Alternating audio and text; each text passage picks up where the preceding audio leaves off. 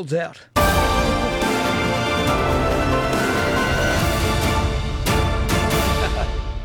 All right. The latest news, sport, and weather on the way. Give me a call, 13 12 69. I will play a Christmas song as well. That's not too far away when I do. Uh, to get the goodies, those CDs from Sony Music, 13 12 69. Call the number three, of course. As always, we'll get the goods there. Good morning, I'm Diane Coveney Garland. Commuters are being warned about disruptions to the New South Wales rail network due to industrial action. The rail, tram, and bus unions taking part. Sydney Train CEO Matt Longland says commuters are being urged to plan ahead. Around two thirds of our train fleet won't be operating as a result of this action planned by the rail, tram, and bus union. Uh, we are disappointed that the unions are taking this action and the inconvenience that it will create for customers. Uh, what it will mean for customers is much less frequent train services. COVID positive cases have attended a second venue in the New South Wales Hunter.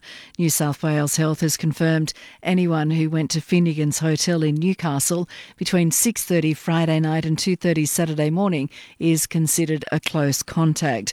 They must be tested and isolate for 7 days. Some of those who visited the pub are likely to have the Omicron variant. It's the second venue in Newcastle in a matter of days to be affected. Dozens have tested positive after attending the Argyle House nightclub last Wednesday night and Thursday morning. At least one person has died in the UK after contracting the Omicron coronavirus variant. Tough new restrictions have been introduced in the UK as a result. The latest data on public hospital emergency departments in Australia has been released. There's been some growth recorded in areas where they haven't been hit by restrictions. Dr. Adrian Webster from the Australian Institute of Health and Welfare says lockdowns have led to fewer emergency department incidents. What we saw during the first phase of the pandemic uh, was reductions in ED activity, so quite slow growth um, overall. Uh, this year brings us back more on trend. Of course, we are then expecting the more recent rounds of COVID um, periods and lockdowns to have an effect on ED attendances. People are being urged to be careful when swimming in rivers. They can be deadly and are the top location for drowning in Australia. Dr. Amy Peden from UNSW says the figures are staggering. Our rivers don't have safe places to swim and lifeguarded areas like our beaches do, um, and they often hide a lot of hazards underneath the water. So rivers can look quite still and calm and appealing, but it's very hard to see the fast currents, the, the submerged objects, and the, the cold water as well. So we're, guess, wanting people to show the same respect to rivers that they show to beaches and make sure they're being safe this summer. The wife of a US diplomat is due to face a London court hearing next month over a fatal crash in England. 19 year old Harry Dunn died after his motorbike collided with the car being driven by Anne Sacoolas. Sacoolas left Britain a short time after the crash, claiming diplomatic immunity. Universities are preparing for the return of international students to Australia. Charles Sturt University Director of Global Engagement, Eleanor Mitchell, says it's been a long time coming. It's a really exciting time for us as we look to reinvigorate um, our international students being on our main regional campus network and that our students who are still stuck offshore are just really excited by the fact that we've got the first students returning, uh, and they look forward to when they'll be able to come back and study face to face on campus as well. Updating sport, the Brisbane Heat have notched up their first BBL victory of summer. The Heat cruised to a five wicket win over Melbourne Renegades on the Gold Coast. England all rounder Ben Stokes has signed a contract extension with Durham, which will keep him at the first class county club until 2024. Stokes has played 64 red ball matches for Durham. All Blacks coach Ian Foster believes the absence of South Africa's teams from the annual Super Rugby competition has had a negative impact impact on the New Zealand team. South African sides haven't played since before the start of the pandemic, and Foster says their absence is being felt. US Open champion Emma Raducanu has tested positive for COVID 19 and will miss this week's World Tennis Championship exhibition event in Abu Dhabi. The 19 year old Briton was scheduled to play Olympic singles gold medalist Belinda Bencic. In finance, the Dow Jones is down 211 points at 35,000. 1,760, one Australian dollars buying 71.36 US cents. This is Super Network News.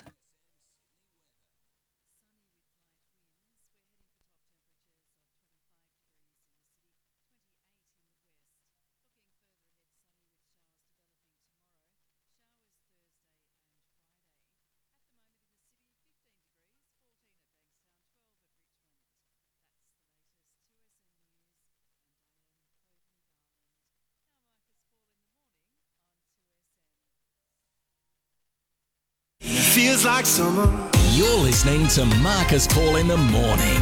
And it feels like summer. Feels like summer. All right, welcome back. 25 minutes away from 8.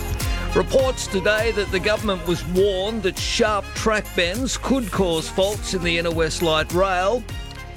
Well, there is a conflict between Spanish manufacturer of the light rail and Transport for New South Wales over who's responsible, who's liable, and of course the cause of the cracking. The communication between, well, CAF and Transport for New South Wales raises serious concerns over whether the Inner West Light Rail vehicles have been operating according to the design specifications and maintenance instructions. It is also concerning that we have a situation where Transport for New South Wales officials don't have access to light rail maintenance documents they understand, with key documents only available in Spanish. Hola! That's not good. Six weeks after the Inner West Light Rail was suspended, and we still don't know when commuters will be able to use the line again. Each day the light rail service isn't running. The cost of replacement buses is costing the taxpayer, you ready for this? $90,000 a day. Let me repeat that.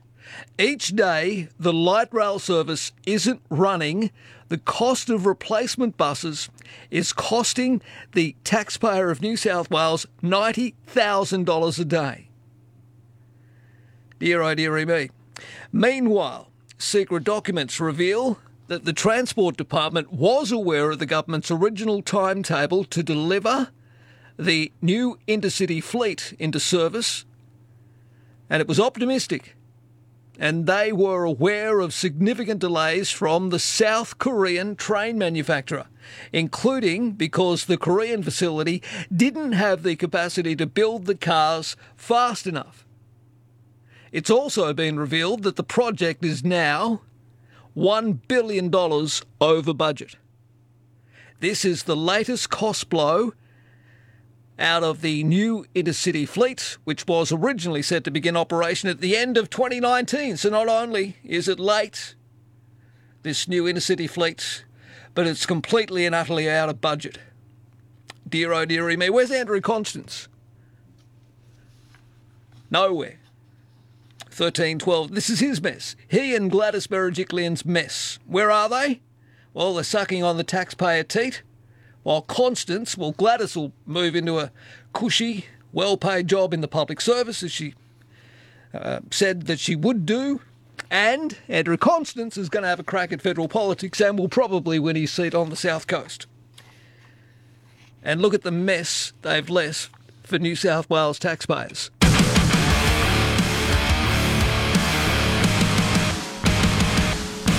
Give me a call, 13 12 69. That's the open line number. We'll talk some federal politics in a moment with Andrew Leigh. He'll be on the program. Bells will be ringing the sad, sad news.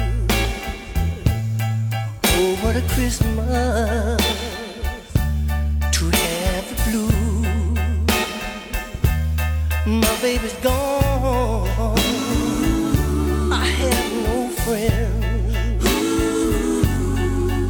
Me greetings once again.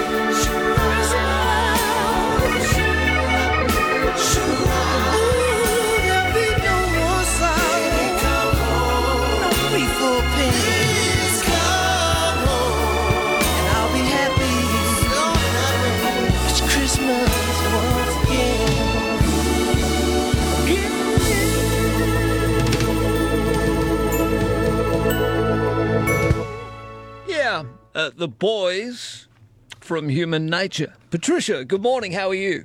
Good morning. Thanks, Marcus. I've been trying it for a few weeks. I got on. Wow. You have. Uh, Well done. Uh, courtesy of Sony Music. Uh, you can play that to your heart's content. Uh, that song, Please Be Home for Christmas, features Smokey Robinson. It's on this CD. And thanks to Sony, I got a copy. We'll get it out to you just in the nick, the Saint nick of time. okay? Thanks very much. Thank you. Love your program, by Oh, the way. you. That's very kind. So, where are Yeah. you from, Patricia? I'm from Haberfield, in front of the, the light rail that you're talking about. Out there in beautiful Haberfield. Yes, Well, listen, definitely. you. What do you got planned for Chrissy? um, nothing much, just with the family, the Okay. grandkids. Just Nice. a quiet one. I love it. All right. Well, you enjoy, Thank you very much. and thank you for listening, and pass it on. Okay. I certainly will. I always listen. Don't miss out. Don't you worry. All right. We'll let everybody know. Thank I you, will. Patricia. Just hang on the line Marcus. there. Thank you. Justin uh, will get your details. Justy will get your details. Thirteen twelve sixty nine. The open line number. An email here from Eric. G'day, Marcus. Uh, he wants to talk about uh, the ABC insiders and David Speers. Okay. Eric from Port Macquarie, a regular contributor to the program via email. Eric says, Marcus, like many people, I was quite surprised when David Speers jumped ship from Sky to the insiders. My initial reaction was that he was a Trojan horse, and unfortunately, the evidence bears me out. In November and December, Speers talked up Australia's economic performance with both Morrison and Frydenberg. Trouble is, they were all talking about predictions, which we all know are notoriously inaccurate. Economic performance should be measured on what's happened. The Morrison government's economic record has been the worst since the 1950s, a provable reality which insiders consistently conceals. And this even allows for the effects of COVID. On the insiders, Frydenberg claimed, quote, when we came to government, real wages were falling, unemployment was rising in those years before the pandemic. After we came to government, real wages increased every year, unquote. What? What have you been smoking, Josh? Um, Eric goes on saying this is patently false and not called out by Speers. It was quite the reverse. Looks like the government has a strong supporter now on the ABC and, and objectivity has rapidly declined. All right, thank you, Eric. Appreciate that. 13 12 69, the open line number. Um, it's 17 minutes away from 8. Well, something the Prime Minister, Scott Morrison, did say uh, in a major speech uh, he's promised to give Australians their, quote, freedom back as the coalition anchors its re election pitch with a pledge to keep the nation, quote, stronger, safer, together. All right, well, uh, as one of my correspondents say, well, that's an interesting take when he's played politics of division basically his whole career. Goodness, I hope the public sees through this fraud at the poll booths. Sandy says, well, it's a shame he can't give two little girls from Biloela their freedom. And Deborah says, well, he's taking credit for what the state premiers have basically done. Stronger, safer together. That's the new catchphrase, says Graham, from the same bloke that went to Hawaii while the nation burned. I don't hold a hose, mate. Wow. All right, Andrew Leigh. uh, Um, for the last time this year, uh, um, until uh, next year, 2022, uh, let's chat to Andrew Leigh about a little federal politics. Morning, mate. Good morning, mate. How are you? All right, you been on your run this morning? Absolutely. Beautiful day out in Canberra today. What is it there? Is it 98 or 99% fully vaxxed? Uh, so our big risk was that we'd go over 100%, Marcus, because uh, people weren't sure. You know, we're working off the 2016 census numbers. People weren't sure precisely how many adults were here.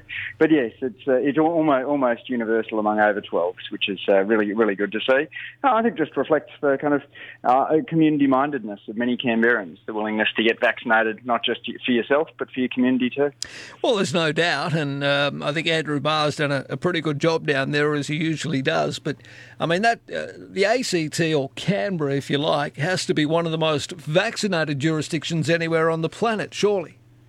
Yeah, it's the most vaccinated place in the world, and uh, wow. you know, I think it's a it's a real credit to uh, to, in some sense, those those old fashioned values. Uh, you know, family, community, service before self. Uh, that's uh, that's what people people have done. Uh, rolled their arms up, and you know, of course, you're seeing that across the vast majority of uh, of other parts of Australia too. All right. Now you heard that uh, that short little editorial just before. Um, uh, stronger, safer together. That's Scott Morrison's new, uh, well, go to catchphrase, his pledge for return of freedoms. He's promised to give Australians their, quote, freedom back. Well, look, let's look at uh, why so many of us lost our freedoms. It was because Scott Morrison failed on vaccines and quarantines fundamental federal responsibilities. Uh, if he'd uh, managed to uh, man- have purpose-built quarantine facilities, if he'd got vaccine procurement in line with other advanced countries, then we wouldn't have had to have the severity of lockdowns that we had. Now, I don't think it's a coincidence that at the start of the year we had the slowest vaccine rollout in the advanced world, and just in the September quarter we had the worst growth figure in the advanced world. Mm. Uh, the economy suffered, people have suffered as a result of the Prime Minister's failure to do vaccines. And, and today you've got him announcing an mRNA uh, production facility in Melbourne, two years yeah. late that won't be won't be built for another two years. Now the bloke is all announcement, no delivery. All right, well, I mean, interestingly, if Scott Morrison had accepted the Pfizer offer of 40 million vaccines in July 2020 for delivery from December of that year, then Australia could have been fully vaccinated by the middle of this year, and we could have avoided all 2021 uh, hotel quarantine leaks and all subsequent lockdowns. Instead, our vaccines went to Israel. Um, I remember the, the Prime Minister saying at the time that were at the front of the vaccination queue. what queue? The fuck you? I mean, for goodness sake. We couldn't even see the front of the queue from where we were, Marcus. You know, eventually, of course, Australians did the right thing. When vaccines arrived, people rolled their sleeves up and got uh, got the jab. Uh, but we would have been in a far better position with a government that uh, procured those those vaccines, uh, and the economy would have been in a much stronger stronger position too. You know, invariably after this big downturn, then the economy is, is going to going to rebound. Uh, but I, I, feel like uh, Scott Morrison and Josh Frydenberg are a bit like a couple of guys that have dug a really deep hole and, and now want credit from the Australian people for climbing out of it. All right. Well, uh, we'll have a budget update in just a couple of days. Um, Josh Frydenberg has been out spruiking the uh, rebound to our economy. Can he be believed? Well, the real test for Josh Frydenberg is how's he going to increase real wages? So earlier this year, his budget said that real wages would go backwards at the same time as the profit shares hit record highs. He's got to make clear how he's going to increase productivity. Uh, Labor's announced that we would invest in uh, hundreds of thousands of free TAFE places and tens of thousands of additional university places, as well as putting more critical, crucial infrastructure where it's needed. Uh, that's the key to pro- productivity. Uh, but you know, my guess is Josh Frydenberg's idea of productivity is just uh, uh, cutting wages and penalty rates. Uh, and then the, uh, the, the big big question is uh, how we build back fairness and whether we can actually get an economy which is fairer than the one that we had in 2019. Now, the whole idea that the best Australia can do is the low productivity, low low wage growth, stagnant economy of 2019.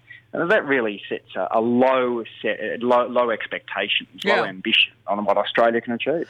All right, you uh, have written a new book. Tell me about it. Yeah, the new book's called "What's the Worst That Could Happen: uh, Existential Risk and Extreme Politics," and it, uh, it's about uh, things that could end the world: climate change, nuclear war, pandemics, all the stuff of your favourite disaster movies. Sure. Uh, and it makes the case that uh, that when we have populists in power, uh, then they tend to destroy the very things we need to tackle these existential challenges. They turn the temperature up, they trash institutions, they undermine global cooperation, and therefore they make it more likely uh, that these disaster scenarios will come to come to fruit. You've just depressed me, Andrew. hey? Well, here's here's the optimistic take, Marcus. Tell me. If humans have only been been around the planet for a hundred, couple of hundred thousand years. Yes. If we get this right, the sun will uh, will get will uh, take about a billion years before it engulfs the planet. Yeah. And our descendants could do extraordinary things.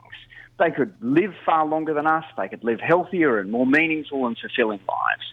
And so, really, you know, we owe it to our kids and their kids and all the generations to come to make sure that humanity's continuation on the on the on the planet is assured. Well, uh, and that's that's yeah, that's about tackling things uh, like pandemics and uh, nu- nuclear disaster, uh, making sure that we get those uh, those, those those risks down to zero, uh, so our uh, our descendants can thrive. All right, Albo apparently told Sky News border closures during the pandemic highlighted the heavy reliance on skilled migrants.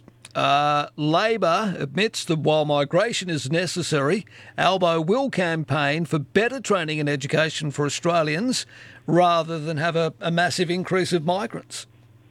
Yeah, I don't think there's anything exceptional in what uh, Anthony said there. It's important that we have a strong education program, and uh, that's why we announced the uh, TAFE and university places as we did. Uh, we've got to make sure that we're investing in people and that uh, there are good jobs available, available in the economy.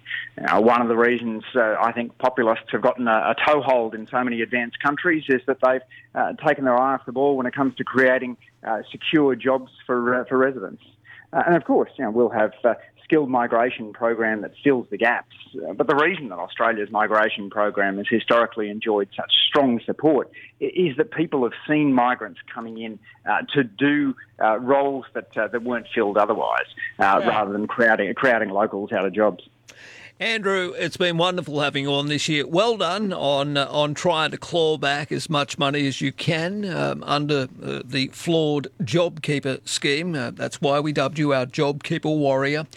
Uh, there's still some work to do in that area, but uh, I've appreciated our chats each and every Tuesday. Uh, to you and your wonderful family and your staff and everyone at Team Leigh, thank you for your contribution on the program this year, mate. Hey, mate, it's been a real pleasure, and all the best to you and the 12, 1269 team, and uh, of course to your fabulous listeners. Good on you, mate. We'll talk in 2022. Look forward to it, and uh, goodbye to my mum and dad, who I know always listen to your show too. Oh, aren't they kind? What's mum and dad's name? Barbara and Michael in Pennant Hills. Uh, Barbara and Michael in Pennant Hills, good morning. Um, and, and thank you for listening to the program. And um, Andrew is doing a great job. And um, hopefully, look, uh, look, I know uh, people will probably give me a bit of curry for this, and maybe some won't like it, but I think you'd make a good treasurer. You're always too kind, Marcus. Have a great break. All right. You want the job? I think you. Jim, Jim Chalmers will do a fabulous, fabulous job as Australia's next uh, next treasurer, and I'm really looking forward to working with him. All right, okay. Well, you can be assistant treasurer then. Take care, Marcus. Thank you All again. right, you wouldn't bite, would he? Andrew uh, Leigh, who joins us each and every uh, Tuesday, he'll be back in 2022 on the program. Relationships are built on compromise, but never compromise on sleep. My side at 40 Winks is two beds in one, firmer over here, softer over there. My side, exclusively at 40 Winks. Serious about sleep. Marcus Paul in the morning. Well, despite our epic, vac- uh, epic vaccination rates, New South Wales health officials have been accused of overreacting by putting hundreds of people in isolation for an entire week simply for being present in the same venue as an Omicron case. This happened, of course, up on the Hunter, and it also includes uh, members of the Newcastle Knights Football Club. It means, though, that some people in Sydney are at risk of spending yet another lonely Christmas locked inside. Well, let's hope that's not the case. Let's hope that's not the case. Also, making news this morning, I see hospitality leaders have slammed young people for turning down work in bars and restaurants, despite some jobs paying more than $100,000. With the sector so desperate for workers, they say it's time to cut the welfare of work shy Australians and force them off the sofa and into hospitality jobs.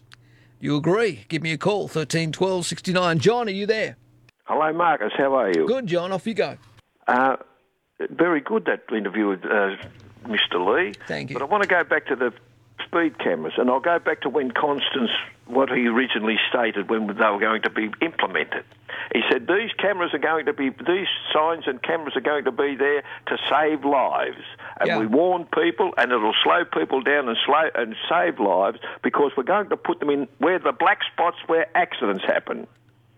That hasn't happened. All they've put in there, so I said, listen, can you put them over there? There's 10,000 cars go bad there a week. Surely there we can get 6% out of that. We get a few over here, we get a few over there. And because of all the mistakes I've made as Transport Minister, that'll offset the, the budget a bit, won't make it look. His mud sheet to go into federal politics would be the, the, the, the, the uh, mixture of disaster for the country. Now, we, uh, everything they've touched, the three of them, Berejiklian, uh, uh, the Treasurer, and Constance, has been failures.